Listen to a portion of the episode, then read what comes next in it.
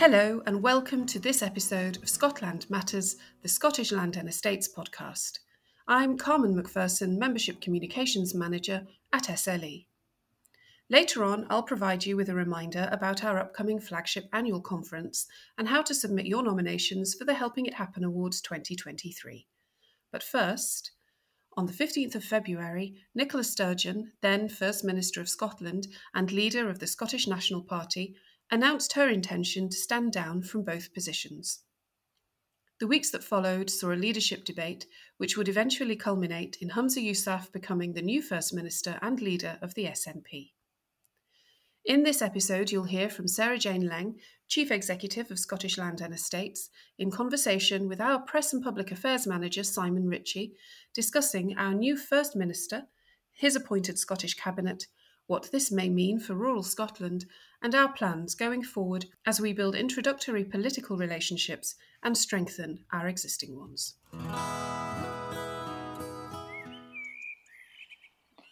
So, Simon, they say that a week is a long time in politics. but When it comes to Scottish politics, it feels like an hour is a long time in politics. My goodness, there's an awful lot to talk about. But shall we start by just sharing some views on the appointment of the First Minister, what that means for rural Scotland?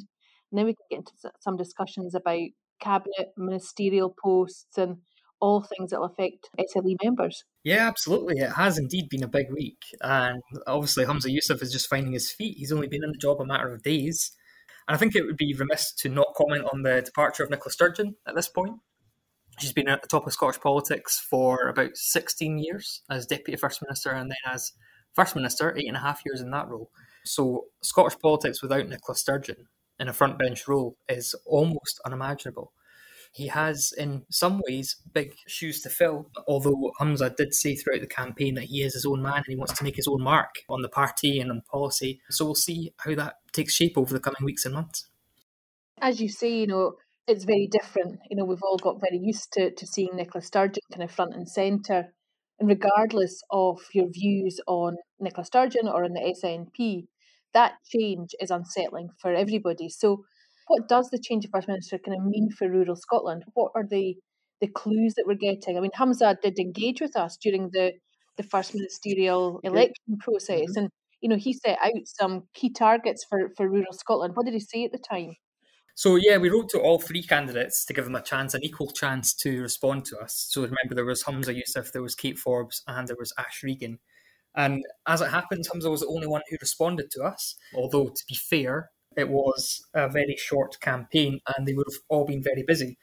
So, the kind of stuff that Humza talked about, when we asked him what he would do differently for rural Scotland, he talked about things like addressing the problem of depopulation in rural communities.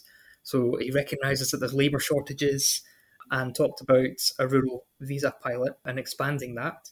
He also at least acknowledged that there's a particular problem with housing, a shortage of housing in rural areas, and talked about some of his ideas about how he could tackle that. He talked about the cost of energy, um, which is really hitting households and businesses really, really hard, especially in rural communities where so many people are off grid.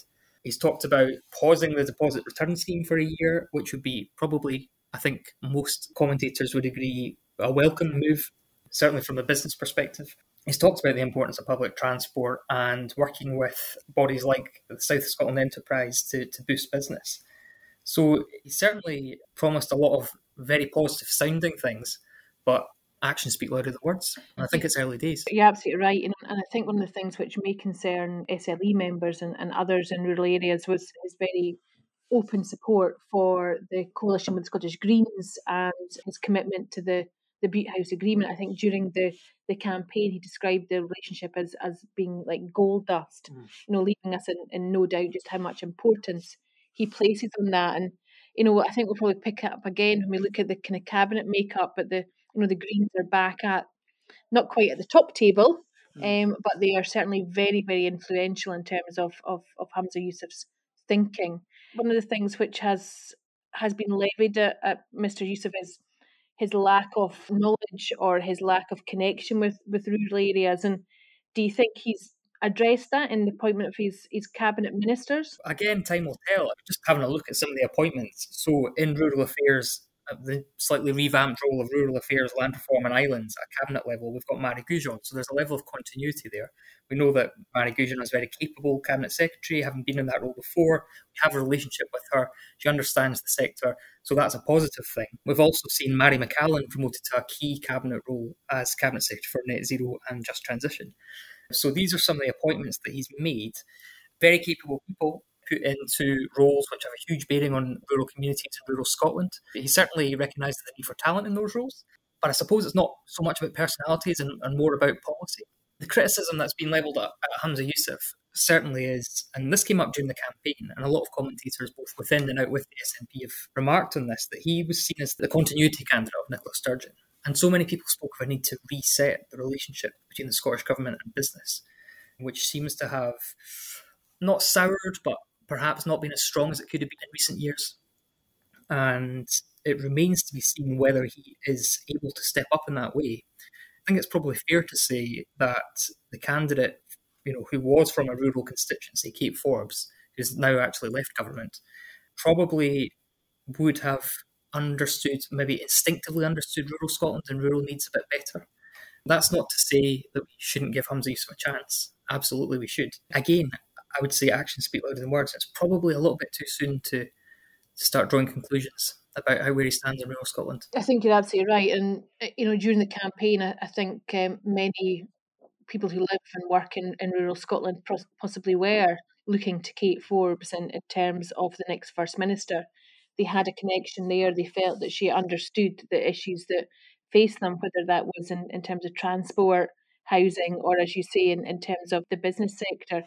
And the wider business sector had built up a lot of respect for, for Kate Forbes in their dealings with her. And she was parachuted in to deal with the, the fallout post Derek Mackay and did that in a very, very able basis. Mm. I think one of the things that's it's quite interesting, I, I do think, you know, Humza Yousaf might be regretting describing himself as the continuity candidate given the the challenges which you know that the SNP is is facing. Mm-hmm. And but certainly, as you say, that kind of reset, that reset with business, we're not seeing much in the way of of that in the cabinet. And it does feel, you know, looking at cabinet roles, that business and the economy doesn't feel as though it is a major priority for the first minister. Mm. I think the other thing that's worth highlighting is the kind of geographical spread. I'm trying to see who's, you know, who's the most northerly. There's definitely a, a, a Dundee cluster. Mm but we've not got much, you know, much above that in terms of that that cabinet, and we've not really got a, a kind of feeling that this is this is a cabinet which is geographically representative of the of the whole of Scotland. Is that fair? I do think that's fair, actually. You know, one of the things that the SNP has often been criticised for in the past is this kind of central beltism. That's not a phrase that I just coined. That's a phrase I've heard by other commentators. And I think it is justified to an extent. Although you know, Mhairi McAllan, she represents uh, Clydesdale, and I think you know she does. She has rural, large rural areas in her constituency, as some of some, some of the larger towns as well, like Carluke and Lanark. Mairi Gougeon, she's up in uh, Angus North and Mearns, so again, quite a rural constituency. So I think it is definitely reassuring that the two people, the two cabinet secretaries who will be working on rural issues, do instinctively perhaps have that that rural dynamic, that knowledge as you say, two very, very able women and, and two mm. people who have, you know, very, very strong links to, to rural Scotland up there with, with some big jobs. And, you know, Mhairi McAllan, uh, Cabinet Secretary for, for Net Zero, given the Scottish Government's recent assessment they received on their lack of progress mm. towards net zero, that's a massive job. I'm glad to see it's one that Scottish Land and Estates members are able to play a, a, real role as delivery partners in helping the Scottish Government. And I'm sure Ms McAllan will, will recognise that. But my goodness, we're a long way away from achieving the statutory targets that the Scottish uh, Government so ambitiously set a few years ago. Mm-hmm. I think, yeah, absolutely. I, I agree with that. You know, we have regular meetings with Mhairi McAllan and, and certainly in her previous role as Minister for Environment and Land Reform and we always stress to her, and I'm sure she accepts that we are, we do see ourselves as delivery partners um, on the climate crisis, but also on the biodiversity crisis, as well as balancing land use for all the other things that we need it to do, like you know provide homes and the tourism sector and pr- produce food, something as fundamental as that. So I think she gets it. Yeah, no, absolutely. As, as you say, I, I, I really do feel that when we have conversations with, with both her and, and, and Ms. Gougeon. Um, other thing that's worth highlighting, I think, in terms of the cabinet is the elevation of the wellbeing economy. So now this is a cabinet um, cabinet secretary role, wellbeing economy, and energy, and, and Neil Gray's in that post. But Simon, what excellent timing for, for SLE in terms of the work that we've been doing recently.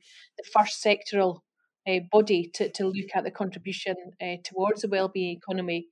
Um, I'm hoping that that opens the door for us in terms of discussions with Neil Gray to continue those we were having with the, the junior minister um, Tom Arthur previously. What what's your thoughts on that? Yeah, I mean Neil Gray is again another very capable person to have in the cabinet at that level, and yeah, it's extremely fortuitous timing. In February, we brought out our report, "The Contribution of Rural Estates to Scotland's Wellbeing Economy," and that's a piece of work that SLE did in conjunction with BiGGAR Economics and our colleague in policy team Sarah Madden led on that. It's a fantastic piece of work that really uh, illustrates the, the scale and variety of the contribution that rural businesses, and estates make to the well-being economy. As you'll recall, Humza Yousaf spoke repeatedly about the well-being economy in his leadership bid, and just the appointment of Neil Gray there to, you know, putting that well-being economy front and centre in his cabinet, I think gives us some real leverage to to engage it's now a government priority, this wellbeing economy concept. So we're extremely well placed, I think, as an organisation to to drive that forward. Yeah, hopefully it opens some doors to you know to discussions with ministers and others who who maybe aren't as aware of, of you know the role of Scottish Land and Estates and its members as you know as Mhairi McAllan and and uh, Mairi Gougeon and others.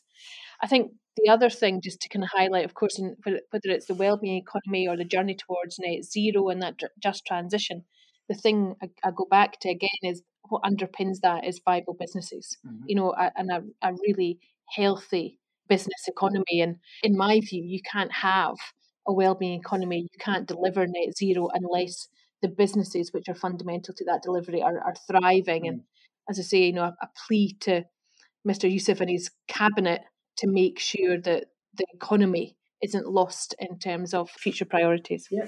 I mean, the Scottish Government themselves have identified a huge funding gap. The private sector is absolutely needed if we've got any chance of meeting these goals on net zero. And there is a huge investment gap. And I think that's that's recognised, it's certainly recognised by Mhairi McAllan, who introduced principles for natural capital investment to Parliament last year. It's yeah. looking promising. Yeah, and you know that that private investment, as you say, to deliver on some of these, and that you know the partnerships between business and government, and making sure that we're not just looking to the public sector to, to solve all the issues that we face, particularly in the current climate. Uh, absolutely. And you know that that kind of takes us neatly on, I think, probably to the the, the junior ministers. And sadly, Mairi doesn't have any. And you know, when you look at the size of her portfolio, not just in terms of policy development, but looking at the bills which were due to come through Parliament in the next wee while. I mean, we've what we all got, Simon. So we've got the land reform bill that now comes under her remit. We have got the ag bill. Yeah. Um, she'll have a climate change plan update. Yeah. Uh, as and the uh, the wildlife management. Yeah, the, wildlife management bill. grouse bill. Huge amount of things for Mairi Gougeon to to deal with without the support of of a junior minister. Although Lorna Slater, the Green Minister, has biodiversity and NatureScot and some elements of, of that. When you look at the, the list of areas that Ms. Gougeon has to cover, it's a huge job. And again, without a junior minister makes me feel that rural hasn't been prioritised by you know by the first minister and his and his makeup of his of his ministers. It's a huge list of ministers. You know, it's a it's a significant proportion yeah. of of SNP MSPs who are in that wider cabinet. But mm. do you want to pick out a few which are kind of worthy of, of note? Yeah, well, as you pointed out, it's the biggest, I, I read somewhere, it's the biggest government since devolution. The most cabinet secretaries, the most ministers that any first minister has ever appointed. So that's perhaps an accomplishment. Quality rather than quantity yeah. might might have been something that, that Mr. Yousaf wanted to, to talk about. And that's not disparaging about any of the people that are in there, but I, am not sure that having the most is something to be celebrated. Indeed, yeah. And to pile so many uh, pieces of legislation onto one cabinet secretary, as we were just talking about, I think, you know, we've got the biggest government ever. Why are so many pieces of legislation and responsibility lying with one person? Exactly. And, you know, and, and, and what are some of the others going to be covering in their kind of day to day portfolios? Mm. And I mean, they have downgraded some things. So, Yeah. you know, transport is, is now with a, a junior minister. Trying to remember all the housing. Um, Housing's junior minister now as well. So we've actually got Kevin Stewart, who's Minister for Transport. We've got people like Paul McLennan, the East Lothian MSP, who's in housing. And yeah, as you see, other junior ministers, Lorna Slater and Patrick Harvie, the, the two Green ministers whose positions are guaranteed as part of the Bute House Agreement, their roles completely unchanged. Another thing that's become clear in the last few days, as portfolios have been kind of expanded and fleshed out a bit, is that tourism will be going to Richard Lochhead, and his new title is Minister for Small Business, Innovation and Trade. So, just some of the people that, that we'll be kind of looking to engage with early doors, get meetings in, and, and get talking to them about some of the key issues that our members are facing. Yeah, it's interesting because I think the, the title for Richard Lochhead is is maybe a bit misleading Mm. because when look at the areas that he has, these are big businesses in Scotland: construction, life sciences, space sector, financial services, and mm. maybe they feel that comes under innovation. But you're certainly not talking about you know lots and lots of SMEs in some of these, maybe you know definitely in construction, tourism, and hospitality. But why the word small? You know, is he not just a minister for business, innovation, and trade? Again, you know, what, what's the message that that title is sending to the to the business sector? Again, just a, a reflection on how important um, some of these titles actually are in conveying a, a message to to the business sector. Oh, absolutely. And I mean, yeah, Minister for Small Business, what about medium sized businesses? What about large businesses, dare I say it? It's not entirely obvious where those lie. It does seem a bit odd to single out small business. Um, and obviously, we've got the, the reappointment of the, the, the two Scottish Green ministers, and and interestingly, they've gone back with exactly the same title as they had before. Again, either a lack of imagination from the First Minister, dare I say, or as part of that Bute House agreement, that it may be that those job titles were part of that negotiation and agreement. I'll be honest, I don't think many Scottish Land and Estates members will be rushing to congratulate Mr. Harvie and, and, and Miss Slater. There's a, a real feeling that at, at present they're not working in the interests of, of private landlords, not working in the interests of, of rural land managers. But you know, but they're back at cabinet, and we'll we'll engage as constructively as we can. Going back, and I think the Bute House Agreement exists to give the Scottish Government a majority in Parliament. For political geeks like us, dare I say it, I don't want to tie you with the same brush as, as me, SJ, but um, I think there was a time at the, the end, towards the end of the last parliamentary session, where uh, senior cabinet secretaries like John Swinney were facing votes of no confidence. And I think it was an ambition following the, the last election when the SNP didn't secure that overall majority that they really, really didn't want to face more votes of no confidence and that kind of precarity in government that comes with running a minority administration. So I think that was one of the reasons that the, the Bute House agreement came in. And the other reason, of course, was to solidify a pro independence majority in government. It is perhaps fair to question whether either of those things are absolutely necessary or remain necessary. But I mean, uh, fundamentally, at the end of the day, Humza Yousaf has committed very clearly to the Bute House Agreement. So I see it lasting perhaps as long as he's First Minister. It will be interesting given the, the kind of the reports in recent days from some of the SNP backbenchers about dissension related very much to some of the key elements of, of that Bute House agreement. So the green numbers might not be enough to make up for some of the, the SNP backbenchers who don't seem to be entirely on, on board. That's right. It seems like a kind of almost like a the Conservative Party has its European Research Group, backbenchers, very powerful group of backbenchers um, down in the House of Commons. It'd be very interesting to see if this kind of matures into something equivalent for the SNP. I saw one commentator refer to them as the awkward squad or the squad of 15. So, yeah, we'll see how that develops as well. Thinking about the individuals involved, I don't think any of them will be happy to be compared to the the, the ERG or to be deemed to be awkward. I think many of them just feel that they're standing up for their constituents' interests. Yeah, well, it's all And- a question of perspective, I guess. Yeah, and, and, and again back to that kind of you know that shift that we're seeing. You you have had a, a long period where dissension wasn't allowed and even questioning the policy. And I think one of the things that lots of people might have found surprising, if not shocking, was Kate Forbes talking about an inner circle. So you know, as the, the you know the Scottish version the Chancellor of the Exchequer, giving away the secret that she wasn't part of that inner circle making big decisions. Mm-hmm. I think would be quite shocking for some people in Scotland. I think we're at a point of maturation, and this has been my thinking certainly over the last couple of weeks, that perhaps, you know, with devolution now approaching the 25 year mark, and certainly the SNP in government, they've now been there 16 years, perhaps they are evolving and, and maturing in a way that, you know, the House of Commons that's been around for hundreds of years perhaps has already attained. And I, and I, I do wonder if it's about time, if it's not long overdue, that we had backbenchers standing up and asking questions of their, their own party. Again, another criticism of SNP is, as you referred to, it's that kind of sense of discipline and don't rock the boat. And I wonder if that's maybe now coming to an end, which wouldn't necessarily be a bad thing. No, because I, I do think there's sometimes, eh, you know, party unity can be achieved without groupthink. Mm. So, in, you know, you, you can still be a united party coalescing behind some some key objectives, but challenge each other uh, on specifics of, of pieces of policy. Absolutely, and and I, I think that's what the you know Holyrood's committee structure is set up to do. And it's been really frustrating over the last eh, you know last um, few years where you've had SNP members of the committee not challenging the Scottish government in the way that they used to do you know four or five years ago mm-hmm. and, and i think the result of that has been poor legislation mm-hmm. so i'm hoping that we see more uh, constructive challenge, more questions, more collaboration.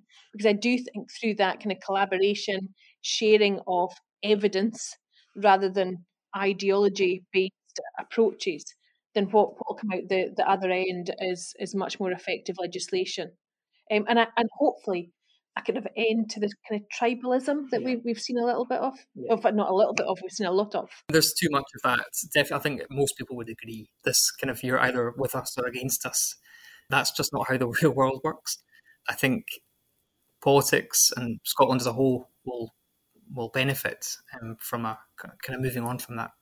Yeah, and, and I hope it also means that many of the, the junior ministers, as I say, who you know, a lot there is a lot of talent there as well, that they have a voice within within you know the development of, of mm-hmm. priorities. That it's not just a small group deciding what mm-hmm. what's to be done, and the minister being told to get on with it. I think, and it's very encouraging that Humza actually said, well, he used the phrase "a bigger tent" than what went previously. So there's an acknowledgement both from the you know the two kind of the lead contenders in the leadership contest, both Kate Forbes, as you mentioned earlier, and from uh, Humza Yousaf, that the number of people making decisions before was far too small. It was very controlling and very centralised, and dare I say, quite secretive. So I think this broader tent approach sounds good, and I really hope that that is how Humza chooses to govern. Yeah, I really do hope that you know he sticks to that and he does involve others experts, you know, from outside his cabinet as well, and you know, speaks to those who are practitioners who have evidence. Because again, sadly, that kind of evidence-based approach, listening to people who are affected, listening to practitioners, there's been a real lack of that, I, I think, recently. We've seen that before, where the government claims to have engaged with the sector, whether it's in the private rented sector for housing or with the business sector on the deposit return scheme. And it turns out that their engagement was they sat down and listened to them, or they undertook a, a consultation online and collected some responses. There's no point to listening if it never ever changes the outcome of, of what you're going to do anyway.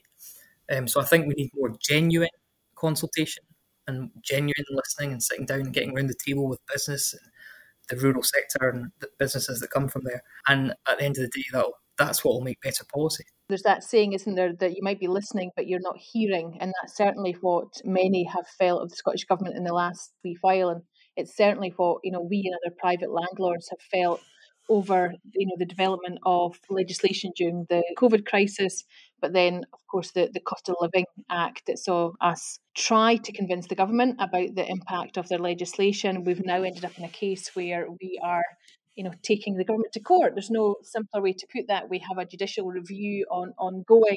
We're not the only ones, of course. There's a number of these legal challenges in the frame at the moment. So, you know, there, there's lots on the table for, for the First Minister and his, and his new cabinet ministers to deal with. The First Minister must be feeling pretty embattled and kind of under attack from a lot of different fronts.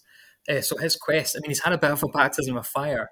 I don't think he's had much of a honeymoon period, as new political leaders often do. So um, good luck to him. As you say, we always stand ready to work with the government as delivery partners on so many of our shared ambitions. But yeah, he's got a huge, huge task ahead of him. Yeah, and another downside of being tagged the continuity candidate, because I think anyone who was coming in sort of saying, you know what, I'm about to change things, would have had a much longer honeymoon period. But, you know, Humza was part of that inner circle. He's, you know, continuity candidate. He's bound to get a, you know, a very, very hard ride for things which were already in, in motion. He is part of the inner circle. I mean, Nicola Sturgeon phoned him the day before she publicly announced her resignation, and that was a greatly kept secret she didn't phone the other candidates. So I think that uh, confirms that he is very much the continuity candidate. Well, Simon, you and I could talk about politics all day, but you know, are there any kind of final messages in terms of you know what does this really mean for rural Scotland? What does this really mean for SLE members? Are we going to see any changes in approach?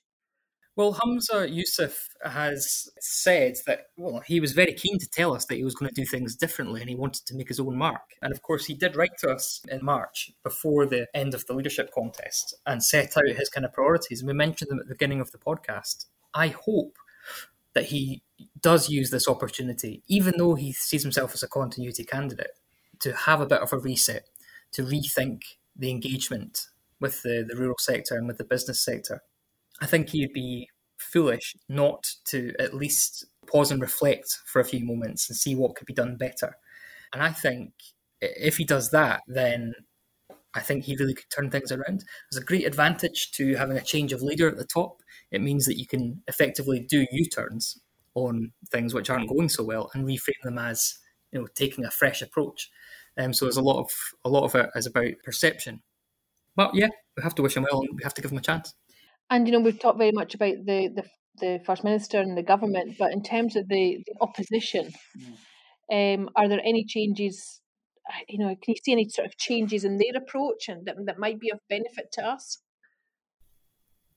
I think there could be some changes to uh, committees, but uh, you know, perhaps the conveners and, and so on, the committees are going to are largely going to stay the same. But inevitably, with so many people entering government and leaving government, there's going to be changes to things like committees and cross party groups.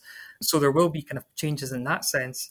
It'll be interesting to see how the opposition, both Conservatives and Labour, approach their challenging of Humza Yousaf as First Minister. First FMQs felt a little bit familiar. Yeah.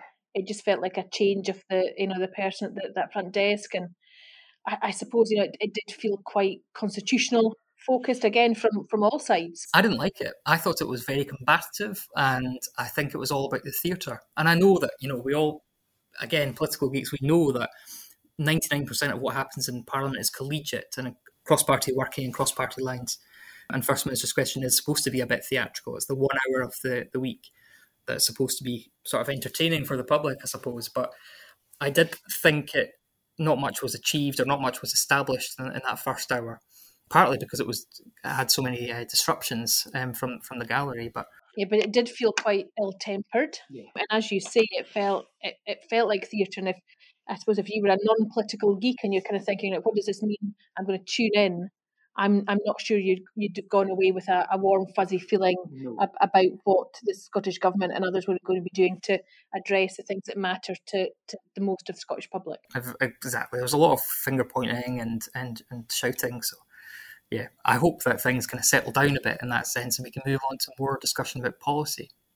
Yeah, I, think you know you and me both, and I'm, I'm sure that's that's shared by others, and it's probably shared by everybody in, in the, the, the chamber. The interesting thing will be to see whether we see at FMQs that challenge from that group of SNP backbenchers. That would be a you know very very visible uh, challenge approach to take, or whether it's still going to come from from the opposition. So that's going to be one where I think you know lots of people are going to watch how that plays out. Definitely, and it's, a, it's an opportunity for the, the rural sector to engage with those MSPs and try to kind of feed into the policy discussion through another avenue. But yeah, I'll be really interested to see how that kind of that that grouping evolves. Whether it's a you know, you know a bit of a damp squid, or if it grows into something a bit more akin to the pressure group that the Conservatives have within their backbenches in, in Westminster. And to be fair to Humza Yousaf, when he was challenged about this backbench grouping, he said he welcomed it. He said that he was looking forward to, to listening to, to more voices and hearing new ideas.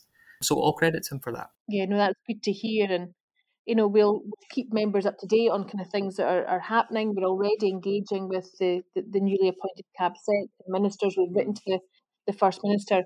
I think there's going to be lots to share with you know with members in the in the sort of weeks and months to come about any changes in thinking and it's hard to see how the program for government can you know can stay exactly the same as it was announced in September, especially given some of the the new pressures. So mm. that's going to be our, our, I suppose that's going to be our next biggest clue, isn't it? That September program for government. Absolutely, yeah, and seeing whether any of that legislation, especially the, the stuff that Mairi Gougeon, as Cabinet Secretary for Rural Affairs, Land Reform and Islands, has to deal with, seeing if any of that kind of shifts in, in terms of the timescale for delivery. Yeah, no, it's uh, as I say, we could talk about this all all day. But is there any any final thoughts? Well, yeah, I was going to say the the thing that I'm really keen to kind of push um, and promote for our members at SLE is to really encourage people to engage with their, their MSPs. So everyone in Scotland has a constituency MSP, and I think it's either seven or eight uh, regional MSPs, depending where they live.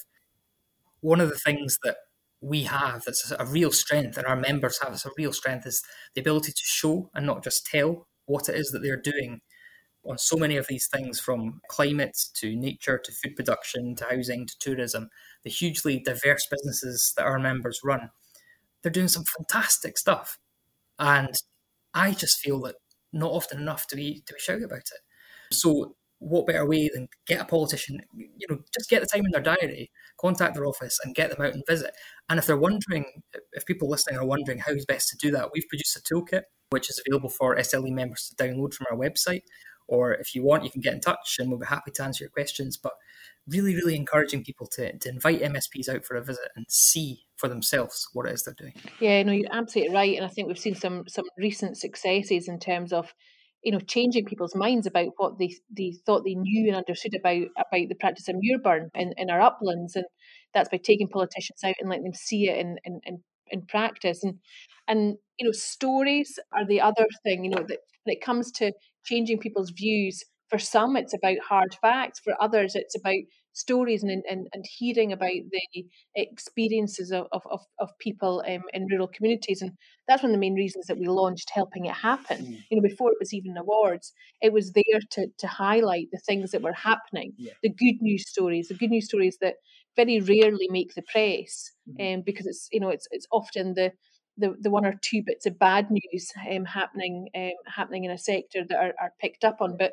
those have been so successful Absolutely. in terms of engagement with um, with with politicians. When you and I um, helped sort of man a parliamentary stall last year, and the level of engagement in terms of the helping happen good news stories was was was really heartening. Mm-hmm. Yeah, definitely.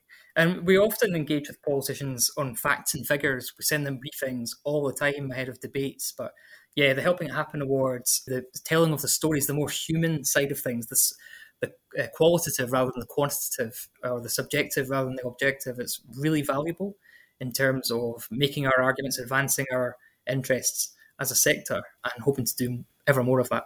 Yeah, no, as you say, you know, a, a real call to action to the members to you know not be afraid to get to get engaged, tell their story, and and you're always here to help them with that, Simon. Absolutely. So we are recording this podcast on Wednesday, the fifth of April.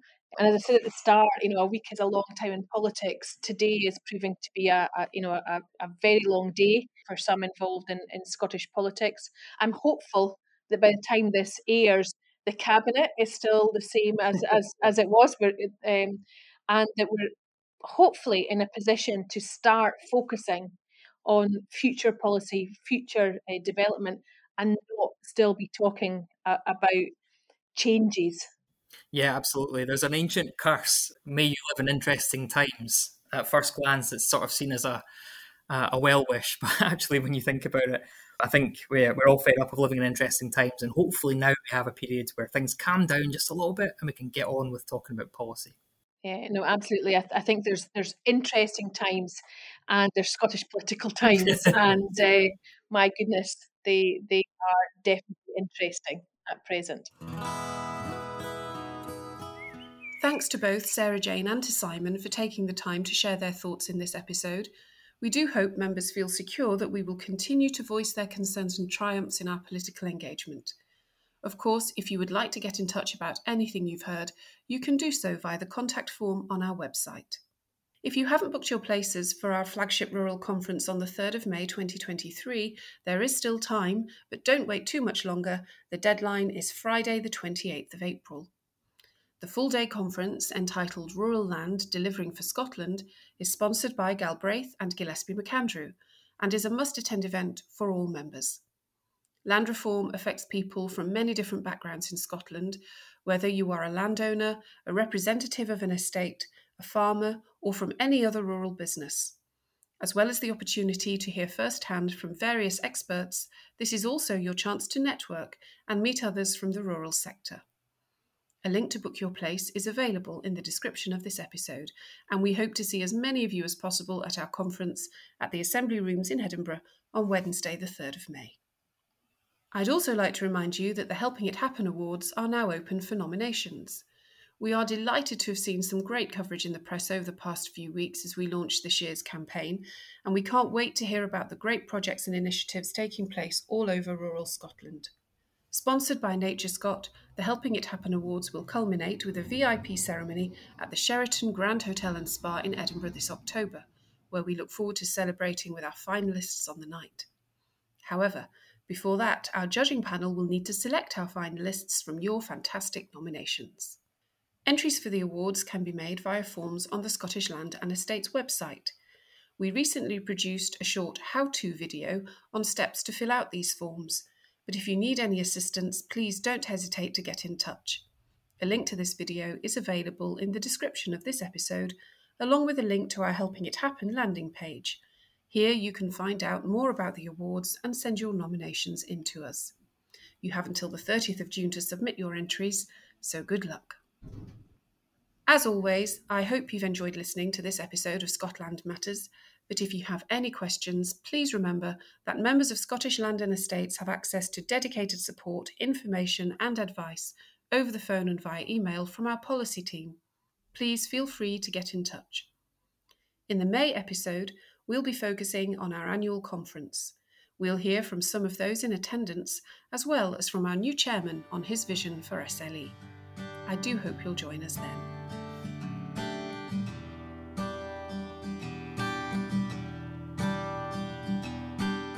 Thank you for joining us for this episode of Scotland Matters, the Scottish Land and Estates podcast. If you've enjoyed listening, please consider subscribing to the podcast on your preferred streaming platform and do leave us a five star review. We'd love to hear your thoughts. Please remember that we have a variety of events scheduled for members throughout the year. Visit the Scottish Land and Estates website for more information on our upcoming lineup and to book your place. LandBusiness Magazine, our quarterly publication, is also available online now. This is an excellent resource to find out what we've been up to and how we are working on behalf of our members.